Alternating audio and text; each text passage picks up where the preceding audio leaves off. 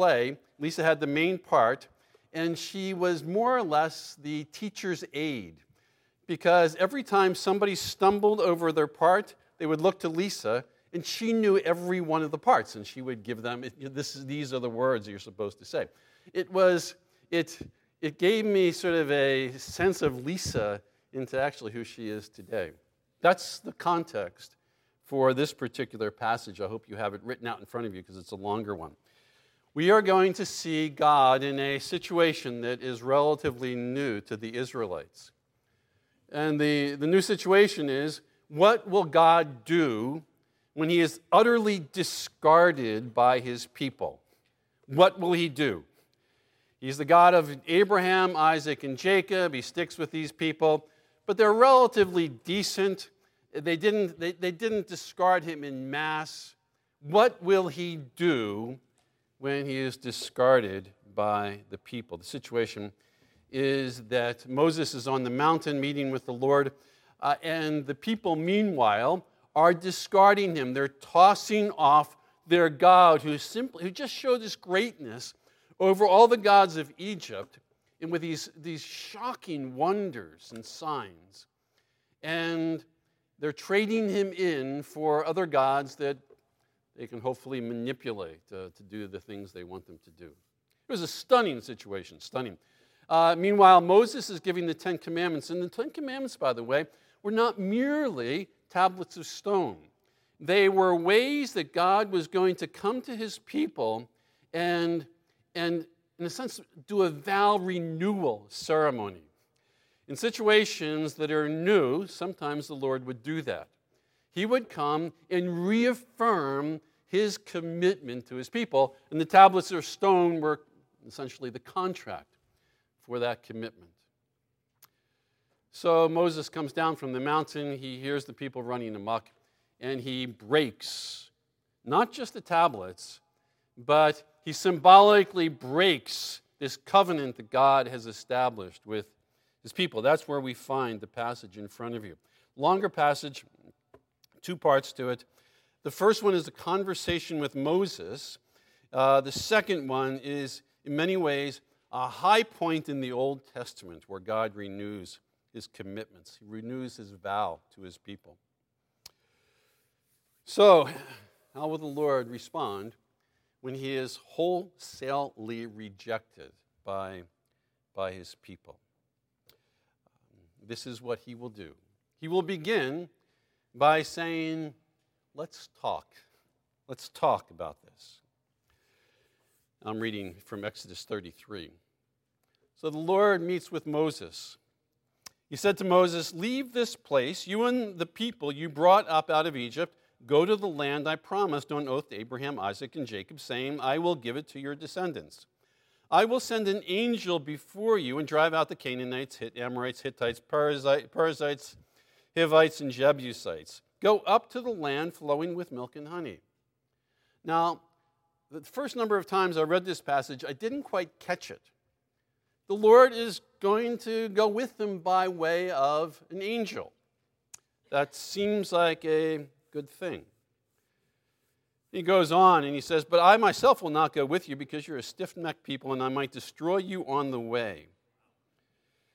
you get it. Yeah, it's uh, when the people heard this, heard this disastrous word, they mourned. Um, new situations, new revelations of, of who our God is. Moses said to the Lord, now Moses is this unusual person. He gets God. He understands that God is saying to him, I am the one where we can speak about these things. So let's speak about it together. And Moses says this You've been telling me, lead these people, but you have not let me know who you will send with me. You have said, I know you by name, enough and you have found favor with me. If you are pleased with me, teach me your ways so that I might know you and continue to find favor with you. In other words, Moses is saying, I need you. Go with us. Not an angel. You have to go with us. That's, that's what he's saying.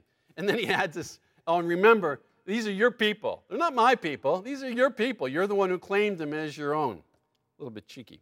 Um, the Lord replied to Moses. How's he going to reply? That's the question. It's a new situation. What's he going to say? How dare you speak about these things to me? My mind is made up. That's what you would anticipate. That's what the people were anticipating. And, and the Lord says, My presence will go with you. Actually, the, the emphasis is on you. Not you all, but you. My presence will go with you. I will give you rest. Then Moses said, No, no, no, can do. Uh, if your presence does not go with us, do not send us up from here.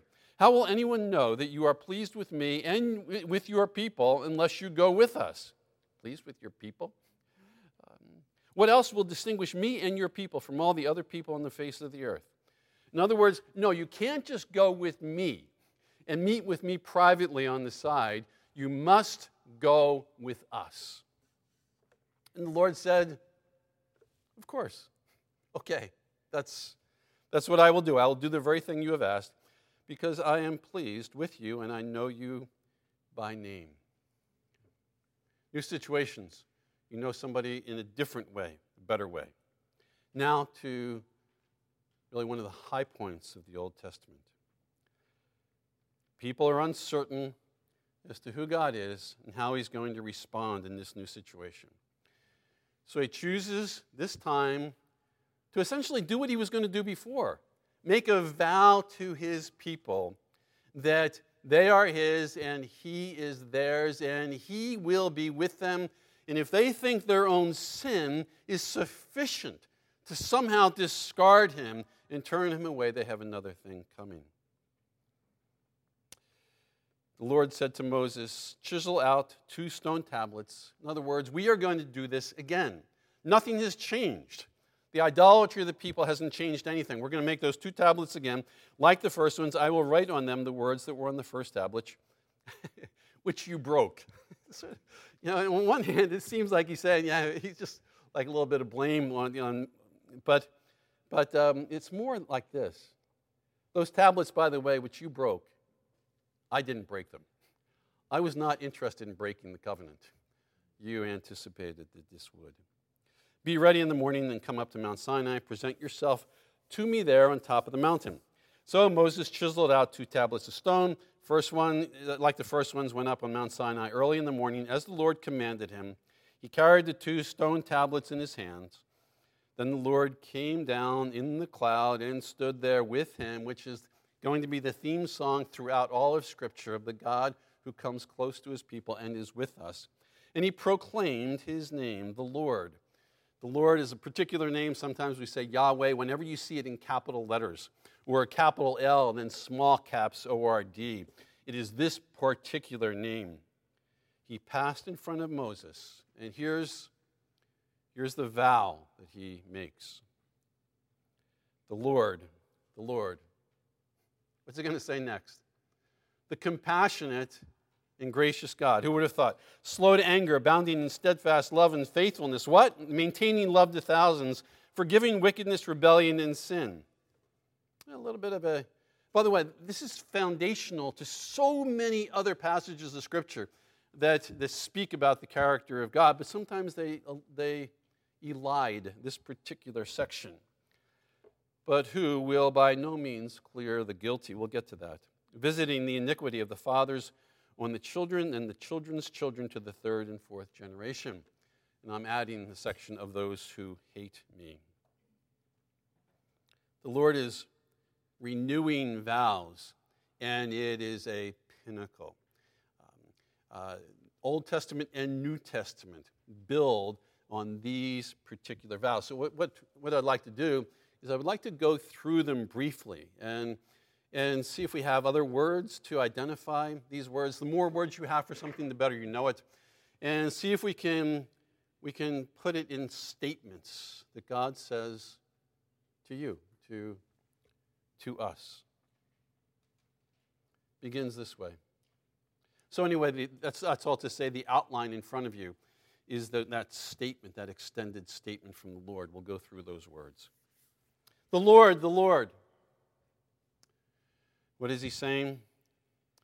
I am the promise maker and the promise keeper. I invite you to listen. And this is what he says first the God compassionate. The God compassionate.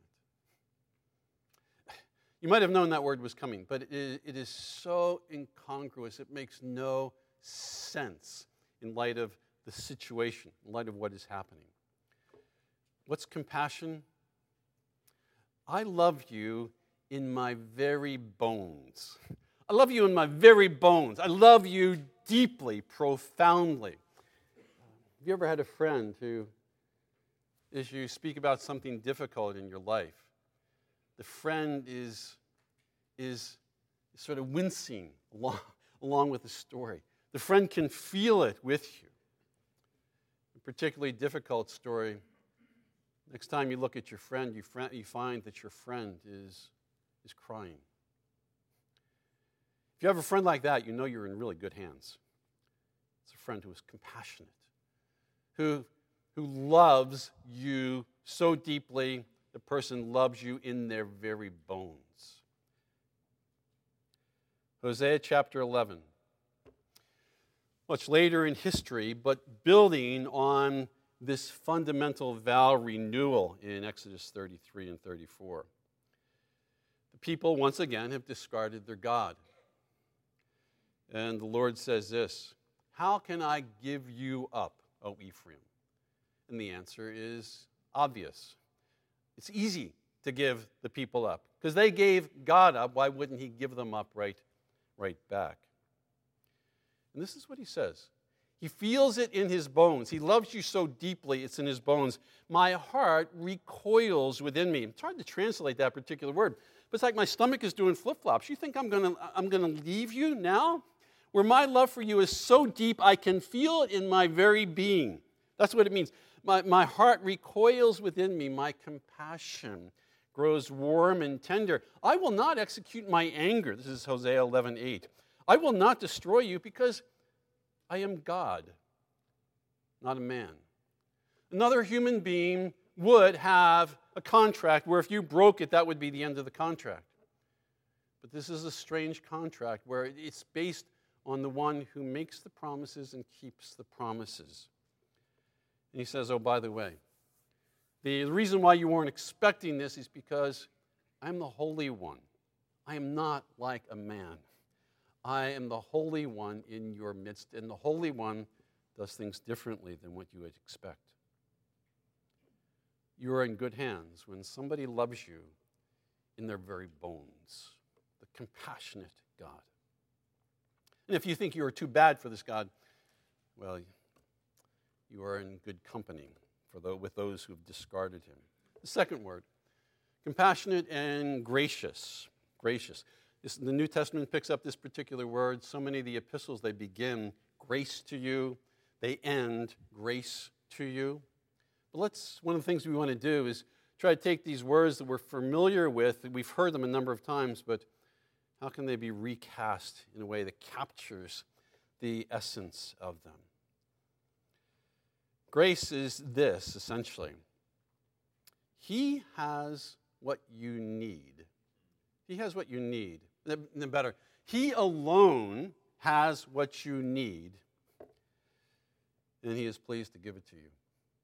He alone has what you need. Psalm 81, verse 10. I am the Lord Lord, capitals. Capital L, capital O, capital R, capital D. The promise making and promise keeping God who has established this particular section of Scripture as this fundamental vow to the people and to us. I am the Lord your God who brought you out of the land of Egypt. Open your mouth wide, and I will fill it. Open your mouth wide, and I will fill it.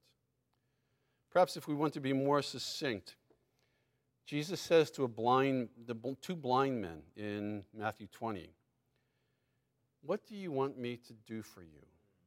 What do you want me to do for you? That is the gracious God. He comes to you in the morning. What do you want me to do for you? Now, the challenge for us here is, by the way, there's there's something where we are entering into this, so we respond to it. We won't get into this too much now, but, but it does raise a question and what is it that you need that you can get from God and Him alone? Two different responses. One, one is, hey, I'm good today. I don't need anything today. That's, that's a serious derangement of reality to the gracious God. Or another, I, I just read this this past week. I want to be famous a man who prayed, I want to be famous. That was his goal. Uh, the question is, and it actually takes some time, what do you need that only Christ alone can give you? What do you need today? Otherwise, his graciousness, you will gloss right over it because, because you're good today. What do you need that only Jesus can give you? He wakes you up in the morning. What do you want me to do for you today?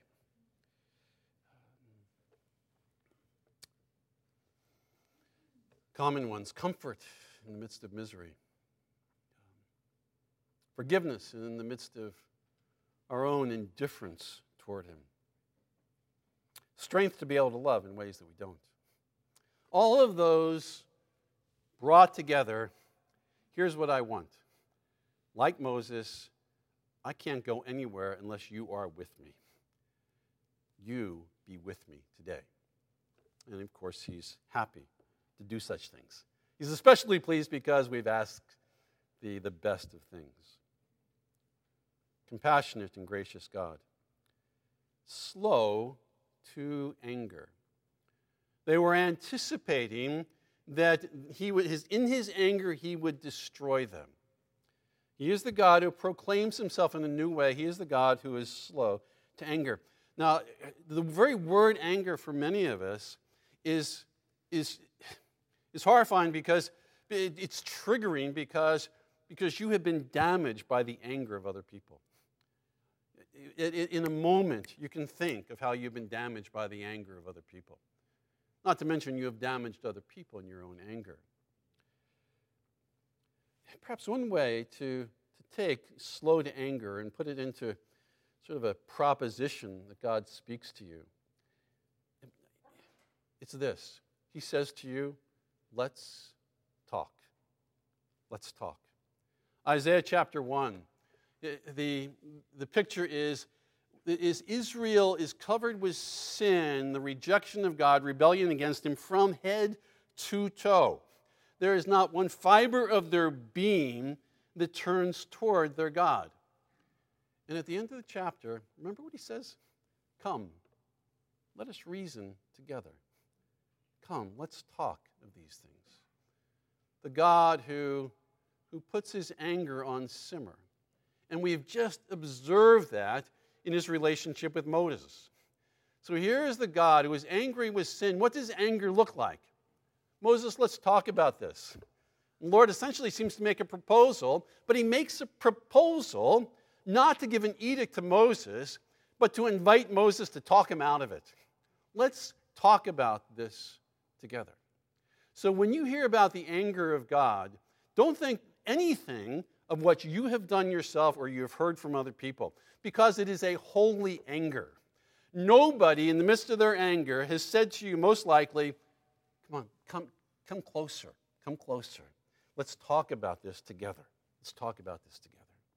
My mind is not made up. Let's talk about these things together. The God who is slow to anger. Passage goes on. The God who is abounding in love. Now, the word here is a word that some of you may be familiar with. It's the word hesed, which is the word for I swear myself to love you. It is going to be a steadfast love for you. Uh, it is going to be unmovable. It is going to be the I do of marriage. I swear myself to love you. Perhaps the word here that we want to capture is this abundant love is really big.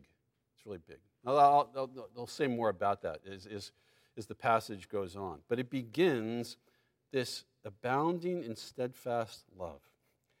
There are, there are two situations I think of right away when I think of steadfast love. One was a guy named Robertson McQuilkin. He's deceased now, but he was the president of, he was the new president of a place called Columbia Bible College, which is still, which is still around.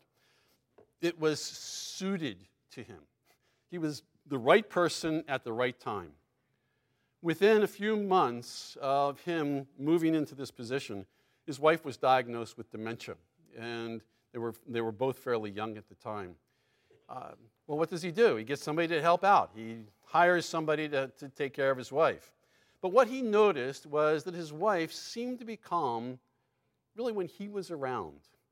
She quickly didn't know who he was, but somehow his presence was an influence on her. So, what did he do? It was easy for him. New situations, you learn more about people. Here's a new situation. What did he do? He immediately resigned from his position because steadfast love meant that he was going to persist with his wife. There was just no question he was happy to do it. A, um, another situation that I think of a man who had been a drug addict for, for a good bit of his life. And, and his wife had said, The next time you lie to me about drugs, I, I'm leaving. It was the 20th time or 50th time. The next time you do, I'm leaving. One day she came home, he was different. She said, I know what you've been doing. You've, you've been using. And I think it caught him off guard. He didn't have a chance to lie, and he acknowledged it. New situation, what's she going to do? She said this What are we going to do about this? What are we? I'm not trying to give you a strategy to deal with, with addictions, but this is an illustration of steadfast love, where a person is trashing the relationship in favor of something else. And she says, What are we going to do about this together? How are we going to stand and fight? He would identify it as a turning point in his life. They would be illustrations of steadfast love. Now, it's big, so it's going to pile on a bit more. Uh, to steadfast love is the word faithfulness. The, the idea of that particular word is he is true to his word. When Jesus says, Verily, verily, he is identifying himself as the God of abundant faithfulness or abundant truthfulness. I was, I was, I was actually thinking about this passage uh, the other day, and, and uh, right around that time, I had a Zoom event that I had to be part of. And, you know, I think the Zoom event was starting at 4. So, two minutes before 4, I, which I thought was not punctual, I thought it was early.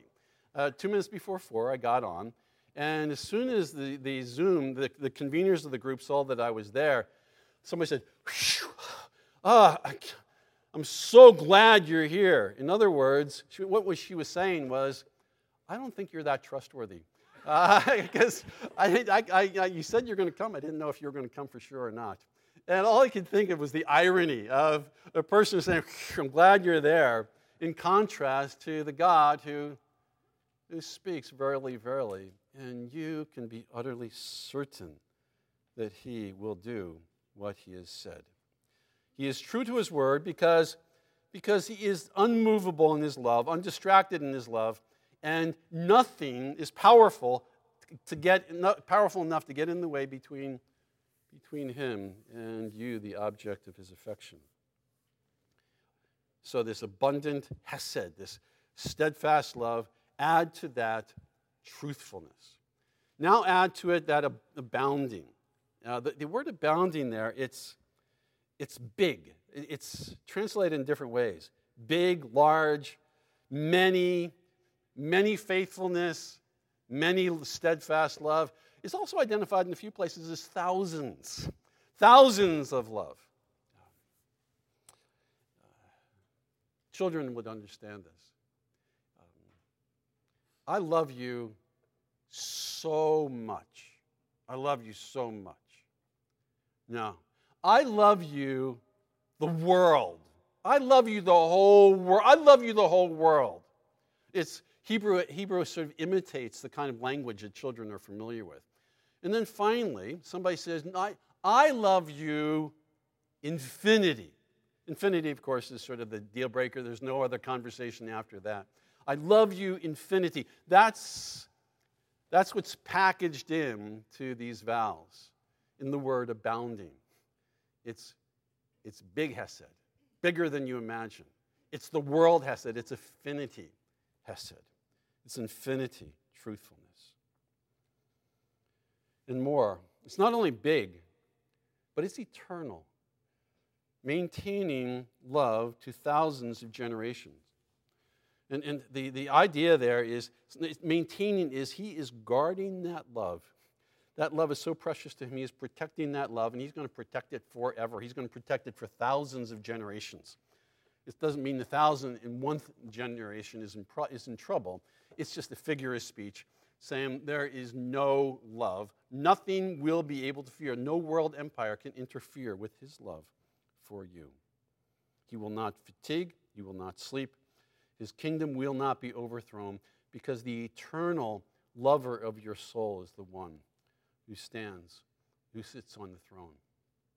Don't forget, don't forget the context of this. This is a new situation. What is God going to do when he is completely discarded by his people? This is his response.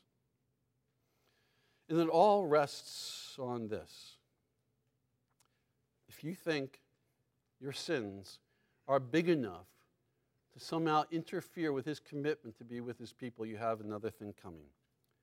Your assurance of his presence in everything he said rests on this that he is the God, unlike all other gods, who forgives wickedness, rebellion, and sin. Three different words for sin. It basically means anything you can think of. He, this is, this is what he forgives. Perhaps the, the picture there is, is a helpful one. Uh, for, can you see forgiving? One way to see it is this the, the picture is he lifts up sins, he lifts them up. He, they are this oppressive burden on you. He picks them up, he takes them off you. And obviously, we know the story. Christ himself is lifted up. He takes your sins as, as you simply respond in your own meek and weak and inadequate way, I do right back at you. In, in that, His is ours and ours is His. And He lifts up your very sins on this cross and takes them on Himself and, and away from us. There's only one thing that can separate you from the Lord, and that is your sins. That's why this is sort of the, the foundational expression of His love. Now, nothing can separate you from the very love of God. There's one other section to this. Um, it ends with a, a warning, as it should, given what's just taken place. People had turned from the Lord. When you turn from the Lord, misery is sure to follow. And with that in mind, the Lord says this And by no means, most certainly, will those who persist in their own sin and turn away from the Lord, will their guilt be cleared. But, but that sin and its consequences will stay with them uh, on the fathers to the children and children of the third and fourth generation of those who hate him. Now, don't worry about the third and fourth generation. Uh, it, it's, it's the third and fourth generation if you persist in the turning away from the Lord as a father did or a grandfather. that's, that's, that's, it, it's, don't think in terms of generational curses. The scripture is very clear later on that a, a son doesn't die for his father's sins. Each person experiences the consequence of their own unrepented sins. Uh, what, what, the, what the point of the passage is, is this that his love is without limits. It's without limits, extends for generation. But his anger, his, is, is standing against unrepented sin, where people persist in going away from the Lord, is within limits. It is within limits. It is, it is, um, it is not unleashed. And it is always, it is always inviting the person who has turned away from the Lord to come back. Anger, of course, in its holy version, is good. It stand, stands against the injustice that many of us have experienced. It is the reason, if God is not angry with sin, we have no reason to be angry with it ourselves. We have no reason to take a stand against our own sin if we do not share in something of his anger. No. Perhaps the important part of this final warning is this the children of Israel didn't think they were doing anything wrong. They were, they were discarding God, they didn't even know it. So the, the question is what is it that sin feels like? It rarely, if ever, feels like shaking your fist at God, saying to Him, I don't care what you say, I'm going to go my own way. That's not the way it feels. In, in, instead, it, it feels more like you just, you're sort of going your own way. That's all. You're just doing like you're like everybody else. You're doing the things you want to do. But that, that might look okay in one sense. But if you do not belong to Him, that's normal. You do what you want to do. You wander, and the picture here is you're wandering around in the wilderness, and you will die in the wilderness because no, no human being can live in the wilderness without help because there's because there are animals and predators galore, there are other nations, and you're not going to find any food. That's life in the wilderness on your own. But if you in any way say that, yes, God is your God, then, then the indifference of just sort of walking on your own is more like this. I think this can capture it a bit more. Uh, it's you're married to someone. You're married to someone. You said I do to another person, but you live life as a single person. You, you do what you want when you want it. You, your spouse doesn't quite have what you need, and so you, you look any other place for it. Now, with that particular imagery, it's, it should be arousing to us that there's something not right about that to treat a relationship in such a way. And here's what God does in the midst of it He says, Let's talk. Let's talk. Come here, come close. Let's talk about this together. Come, return, come back. Let's talk. That's the God who is slow to anger. That's, that's how he gives his warning. The passage ends this way. Moses bowed down to the ground. After you hear something this amazing, that's what you should do. Uh, uh, you bow down to the ground, and he worshiped. He said this Oh Lord, if I have found favor in your eyes, then let the Lord go with us. Although this is a stiff necked people, forgive our wickedness and our sin, and take us as your inheritance. And the Lord says, Happy to. Happy to and then maybe citing Hosea 11. Oh, you expected that I would respond to you like a mere human being would. But I am happy to, and I'm happy to forgive sins because I'm the Holy One. I am not who you would expect.